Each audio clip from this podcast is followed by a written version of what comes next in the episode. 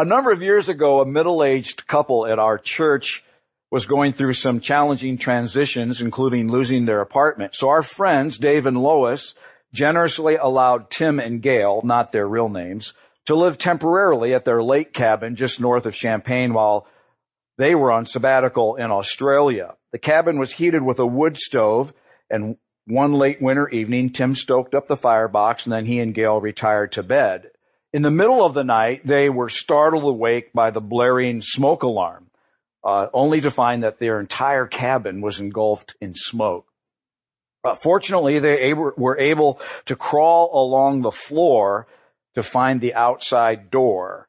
Regrettably, as soon as they opened the door, the cabin burst into flame with a shot of oxygen and it, and it rapidly burned to the ground. The next day, Tim asked me what he should do. I said, well, you've got to make the call to Dave and Lois. Now, mind you, Dave and Lois are on sabbatical on the other side of the world. But Tim did summon the courage to call Dave and Lois with a good news, bad news phone call. Dave, the good news is that Gail and I are fine. the bad news is the cabin is a total loss. Now, how'd you like to get that phone call? Now, Dave and Lois were, were gracious and very grateful that uh, God had spared Tim and Gail's lives, and they actually got to build a much nicer cabin. Today we're looking at an Old Testament story about three young men who survived a furnace fire as well. And we are concluding this series of sermons that we've titled Our God is Too Small. Our fundamental conviction has been all along that we often think of God as too weak or too distant or too uninterested or too unable or perhaps too unwilling to do anything. And consequently, one of the main things of which we need to be reminded when we gather for worship at the first day of the week is just how big God really is and how much he loves us as his sons and daughters. So over these last six weeks in the stories of the lives of some Old Testament saints, we've been encouraged to see and experience God in larger ways. In the story of Jacob, we saw that God is always good. In the story of Joseph, we, we have seen that God is always present. In the story of David, we've seen that God is able able to administer his love and his power in just the right amounts at just the right times. Then we saw in the story of Gideon that God is powerful. And last week in the story of Job, we saw that God is trustworthy. Today, in the story of the three Hebrews, we're going to discover that God is faithful. Let's pray together. Lord, we're grateful. We're grateful for a brand new day at the start of a brand new week. And even with the threat of, of difficult weather, our, our hearts just cry, uh, we love you. We, we are grateful, God, for the life you give us and this day of rest and worship. We, we pray the prayer you taught us to pray. Our Father in heaven, blessed be your name. May your kingdom come. May your will be done in our lives right here on the earth as it's done in heaven. And Lord, we pray not just for all of our family here in the auditorium, but right next door in kids church and in the nursery where little ones are learning to love and serve and worship the real deal. Bless them, God anoint and empower their, their instructors and their small group leaders and their worship leaders too. Lord, uh, would you put power on your word to our life today? It's our prayer in your name. Amen. So today's story is found in the Old Testament book of Daniel. Daniel is the last of the five books that are referred to as the major prophets. Isaiah, Jeremiah, Lamentations, Ezekiel, then Daniel. And then there are 12 minor prophets. In the year 605 BC, King Nebuchadnezzar of Babylon captured Jerusalem.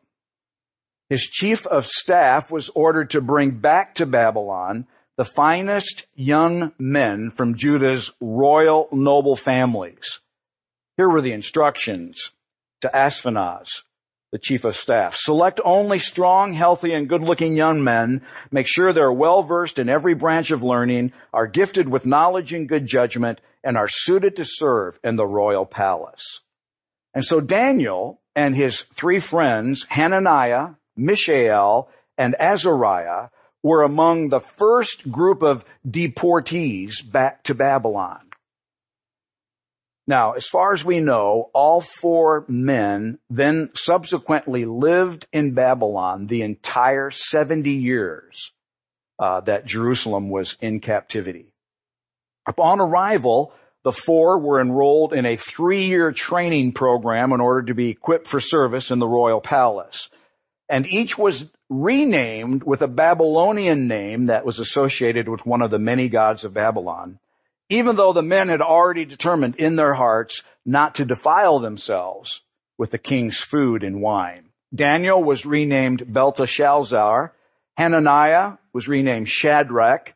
Mishael was renamed Meshach and Azariah was named Abednego.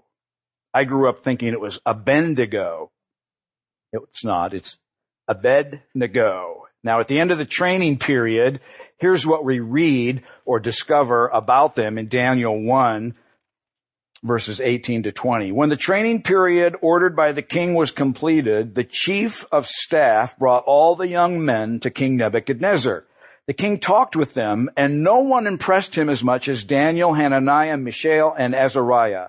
So they entered the royal service. And whenever the king consulted them in any matter requiring wisdom and balanced judgment, he found them ten times more capable than any of the magicians and enchanters in his entire kingdom.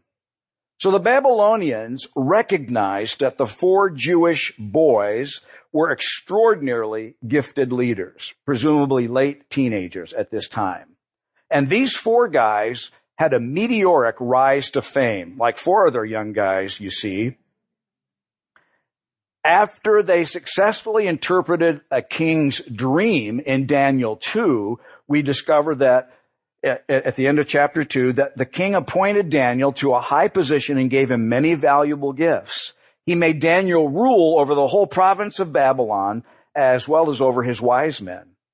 And at Daniel's request, the king appointed Shadrach, Meshach, and Abednego to be in charge of all the affairs of the province of Babylon while Daniel remained in the king's service in his court.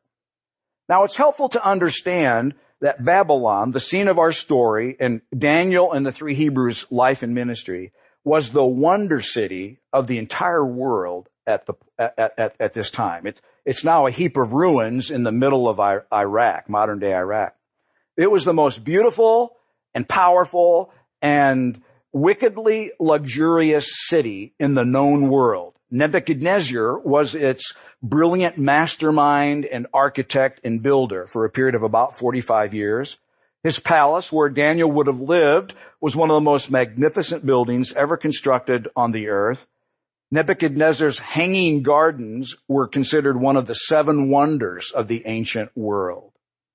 City walls were 300 feet high, 80 feet wide, they had 250 towers. There were 180 gates of brass. There were a series of canals and bridges and piers and drawbridges through the city because the, the river Euphrates ran right through the middle of Babylon. In its day, Babylon was not only the premier city of the pre-Christian era, it ruled the most powerful empire that the world had ever seen. This was home for the four Hebrew men. They were employed by the secular, godless government and held positions of high ranking influence. And so just remember, God has his people in all kinds of places. Be very slow to judge what kind of jobs you think a Christ follower should or ought to have. God places his people wherever he wants them. And it's not up to us to assess the fitness or suitability of that job for a Christian. That's God's job. That's the lesson from Daniel and the four Hebrew men. Now, they were unswerving in their love and devotion to God, but they were loyal to their idolatrous king. And because of this unique combination, the four were trusted with the affairs of the entire empire. Our story today unfolds in Daniel 3. Now, according to the Septuagint, which is the Greek version of the Hebrew Old Testament, The events took place in the 18th year of King Nebuchadnezzar's reign, making the four Hebrew young men perhaps in their late 20s or early 30s. Nebuchadnezzar had built a gold statue, 90 feet tall, 9 feet wide. It's almost as tall as a central bank building downtown Peoria for sake of reference. Now, we're not told what the statue was. It's not likely a representation of himself, as is often reported, because the proportions of the human body wouldn't work well. 90 feet tall, 90 wide. He'd be really tall and skinny. It was more likely um, some kind of religious or pagan symbol, perhaps like an obelisk. Then he invited, he, King Nebuchadnezzar, invited all the government officials to this dedication ceremony with the specific proviso that when his orchestra began to play and strike up the anthem, whatever it was, everyone was to bow down or risk being thrown into a blazing furnace. No doubt this was Nebuchadnezzar's attempt to consolidate his power and to ensure that everyone in the kingdom saw him and his gods as the ultimate authority. So now the three Hebrew men, we have no indication that Daniel was with them at the time, had a challenging decision to make. No doubt they clearly understood the first and second of God's Ten Commandments. The first, you must not have any other God before me. The second, you must not make your, yourself an idol of any kind or an image of anything in heaven or on the earth or in the sea. You must not bow down to them, for I, the Lord your God, am a jealous God and will not tolerate your affection for any other gods. The first of the two Ten Commandments. It's our general presupposition, isn't it, that God's children should always obey God's commands. Point and simple. And we might think in their case that obedience to God's first two commands would be simple and clear, right? But we all know that God's word doesn't always provide for such simple and compelling marching orders. That is, sometimes it feels a little more complicated. Let me illustrate. Here they are, among the world's most important and powerful dignitaries in the most powerful empire known in history. They are VIPs on the world stage. And maybe they could have said, you know, hey, if we get ourselves killed, who else in the government is going to look after all the Jews that are in exile in Babylon? What good to God uh, are we if we're dead?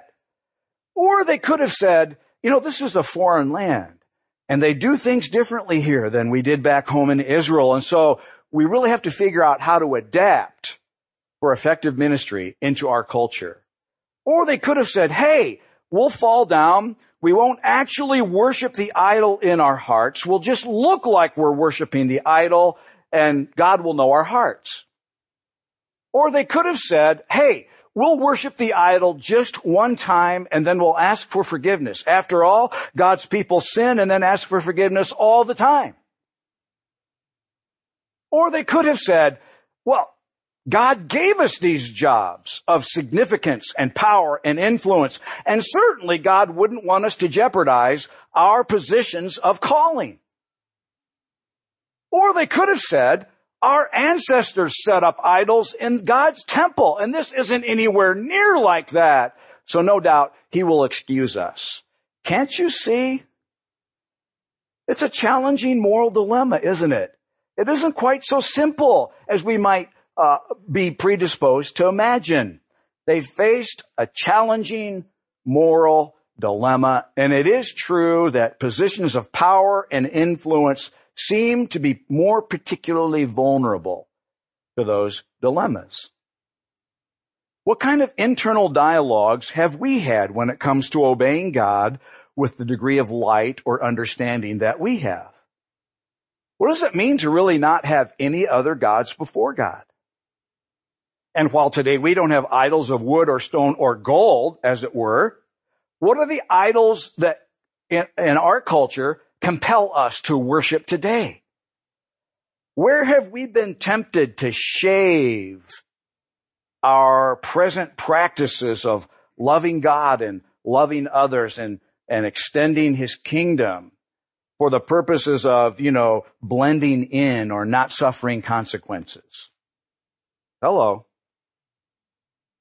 Obedience can be complicated, if not challenging.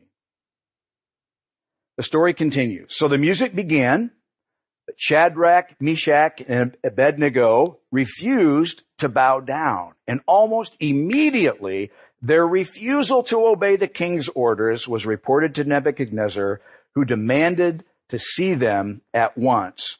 And we see his response in Daniel 3.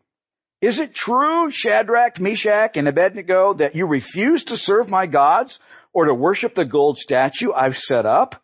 I'll give you one more chance to bow down and worship the statue I've made when you hear the sound of the musical instruments.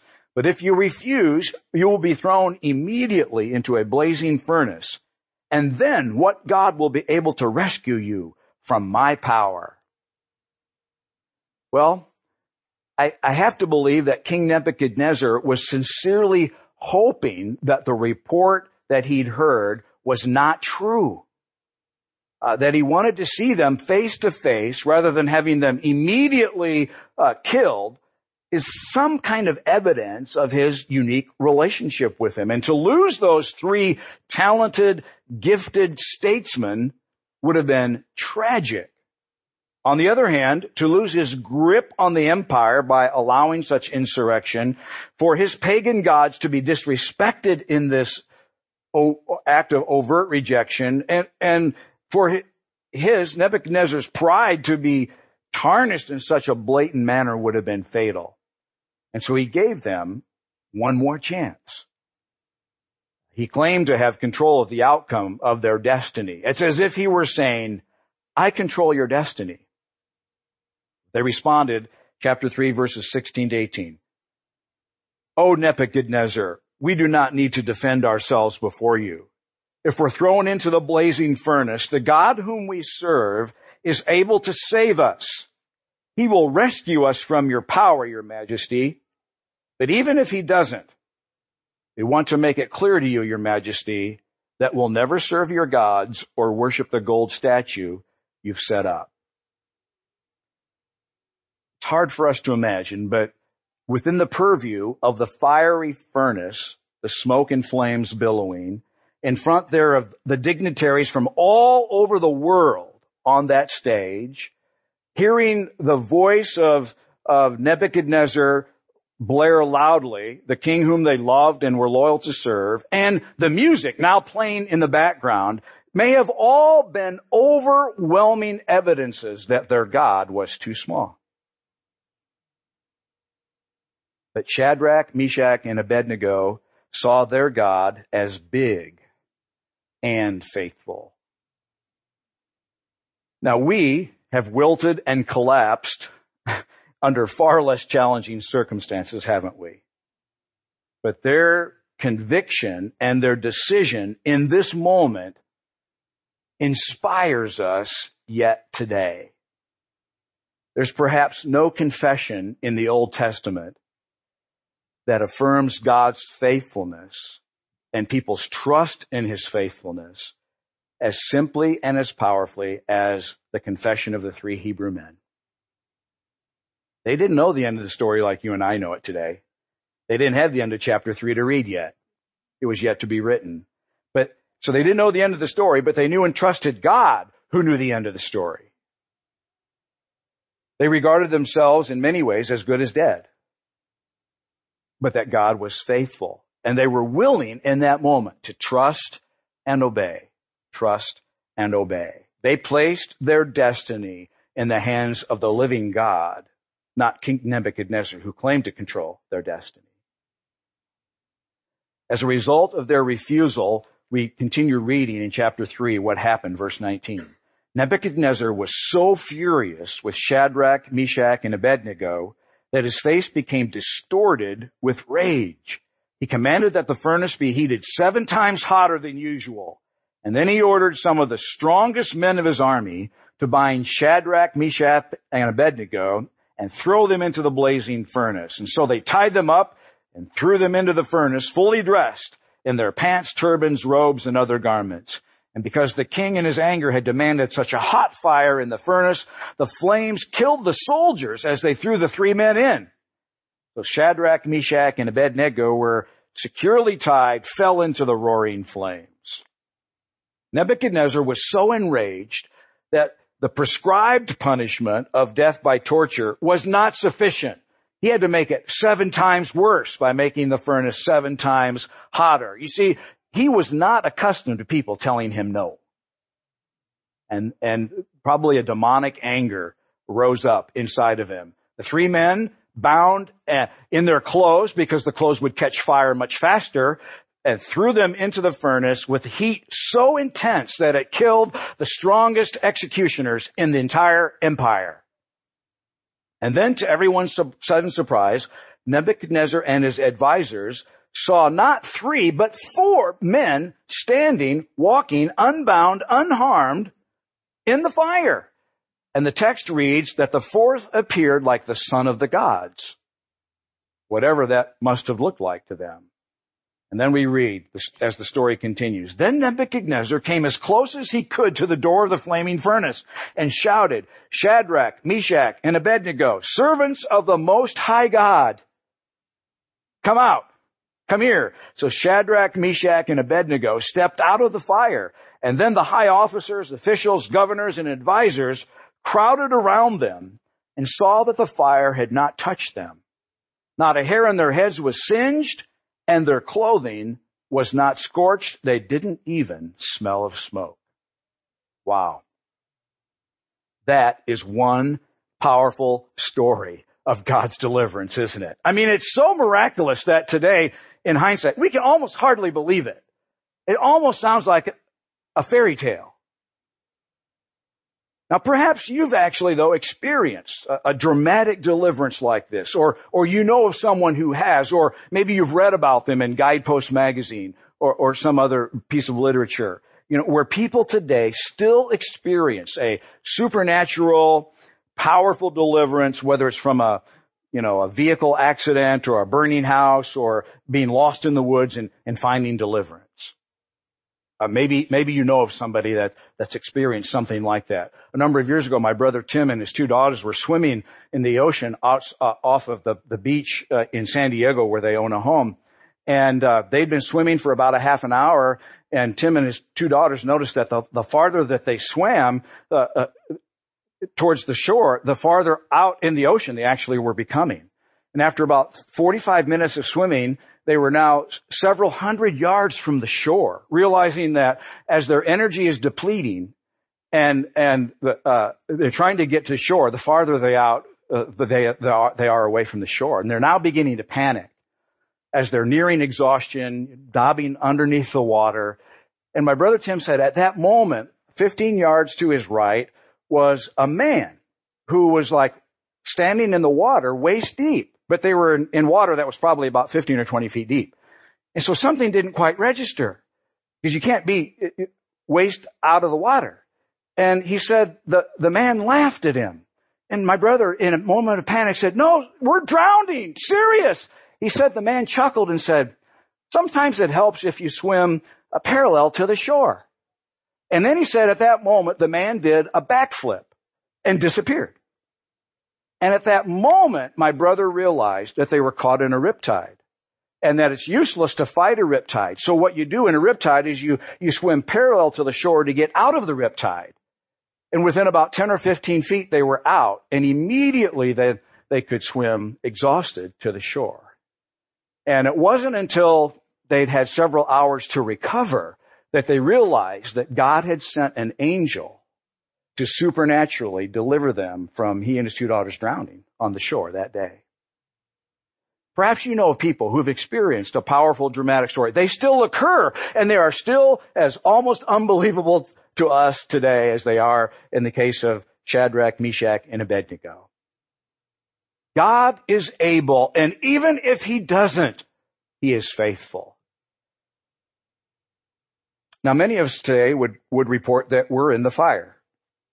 Now perhaps not a literal furnace, but a life threatening or a real life threatening, the real life that Jesus said he came to give, a real life threatening nevertheless. We're in a fire where the smoke is choking out your love, your joy, your peace, your contentment, and it's choked out with worry and fear and anxiety or sickness and disease or disappointment or stress or conflict or relational trouble or whatever. And we all face many trials, many fiery trials of many kinds because to be human is to face trial. There is no other way to cut it in the kingdom. To be human is to have uh, uh, trials. There is no such thing as a life in the kingdom without trials. We face trials of many kinds. Maybe your fire is that you're tempted to compromise your love for God, your love for others, or, or you're tempted to sin, or to worship some cultural idol, or to not do the good things you know you're supposed to do. Maybe for you, you're in the fire because you've made mistakes and you now suffer because of the poor judgment or the consequences that have followed. Maybe you're in the fire because of other people's decisions. You feel like it's not fair because you're suffering because of the choices of other people, a boss or a relative or an ex-spouse or an employer or employee. Maybe you're in the fire because we live in a broken fallen world that has evil consequences, that just is. Maybe you're on, a, on another kind of fire through no fault of your own. What does God being faithful to us as his children in the fire look like today? Well, if you have, if you're following along in your Bible, your Bible app, open to Hebrews 11. Now this is the chapter in the Bible that is often referred to as the hallmark of faith. Here comes the rain. We can just acknowledge that because everybody's distracted anyway. It's amazing what you see from up here. It really is. And, you know, and if you even nod off, you know, I'm not going to like look at you because I know that, you know, this is the one hour a week where it's like, ah, I can rest. Okay. So the only thing that really bothers me is if you start cutting your fingernails, you know, just don't go there. Don't do that because that really will bother me. Clip, clip, clip. I may be tempted just to stand here and look at you if you're cutting the nails. So if that ever happens, you'll, you'll know. But you know, nodding off because you find the environment of God's presence so peaceful, not a problem at all. Because I know you're going to go back and listen to the podcast anyway. So, you know, it's not a problem. Now, Hebrews, we're, we're in Hebrews 11. I, I did not lose my place, and I know you didn't either.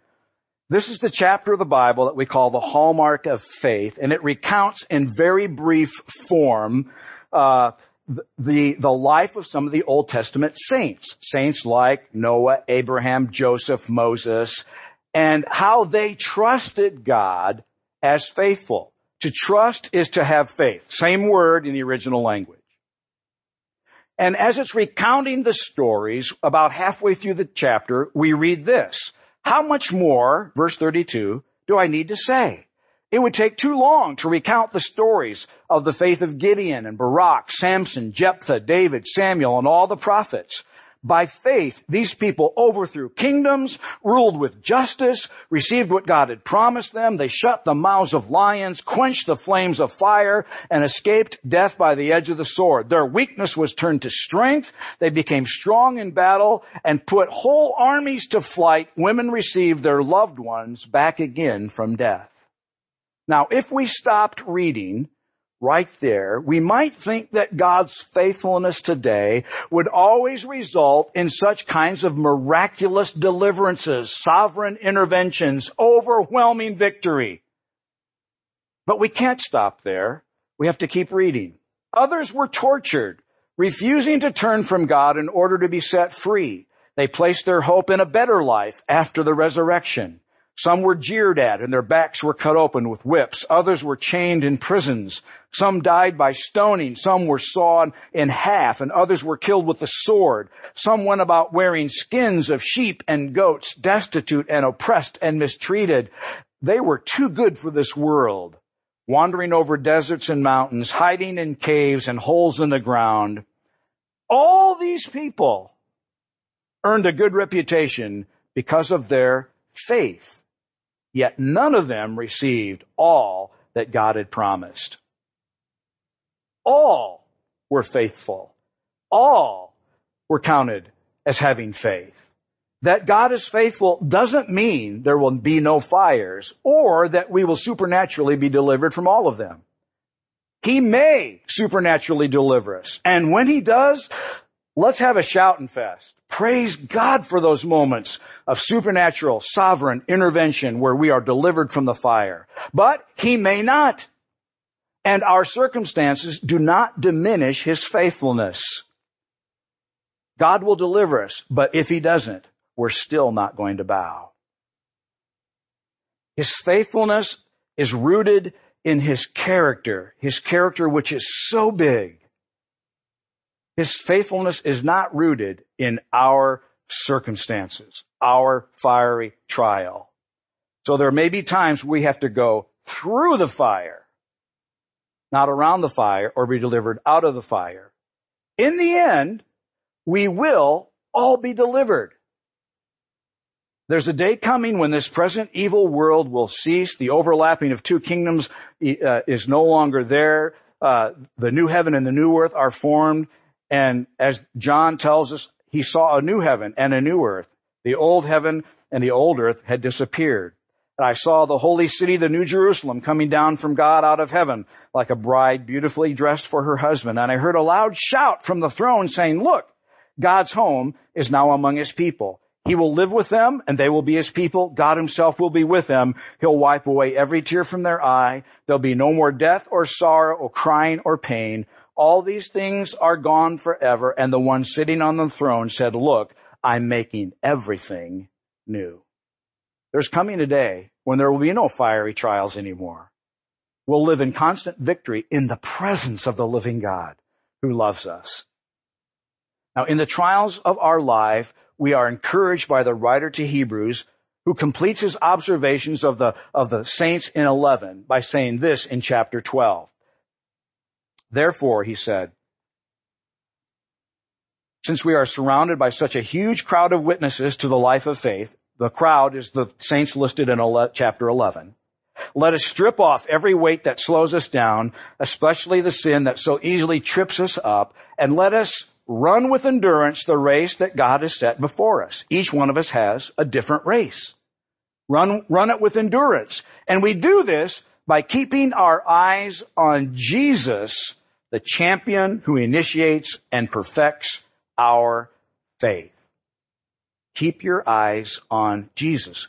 The Jesus that we have discovered is good, that is present, that is powerful, that is able to administer His love and His mercy and His power in just the right doses at just the right time. Jesus who is trustworthy. And now today we're discovering a Jesus who is faithful. Put your eyes on that. Keep your eyes on Jesus as you're running your race, the kind of race that in some ways looks like Hebrews 11, the first paragraph, and Hebrews 11, the second paragraph. Keep your eyes on Him. Now friends, if you're a follower of Jesus today, assuming uh, that you are, although we fully understand that maybe some of you wouldn't identify yourself that way yet, and that's totally fine.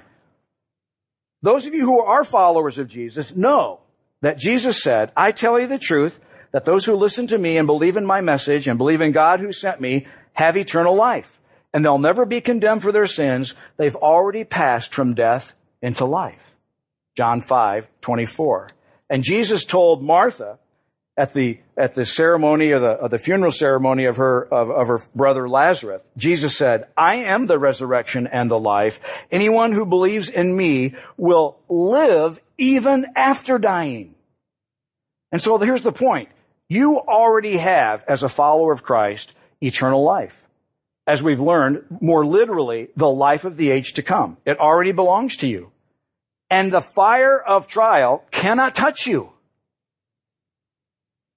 When you completely trust your destiny to Jesus, as the three Hebrews did, instead of to some other set of influences or powers or controls or people, when you fully trust your future and your destiny to Jesus, you will find a level of freedom that you know nothing else about.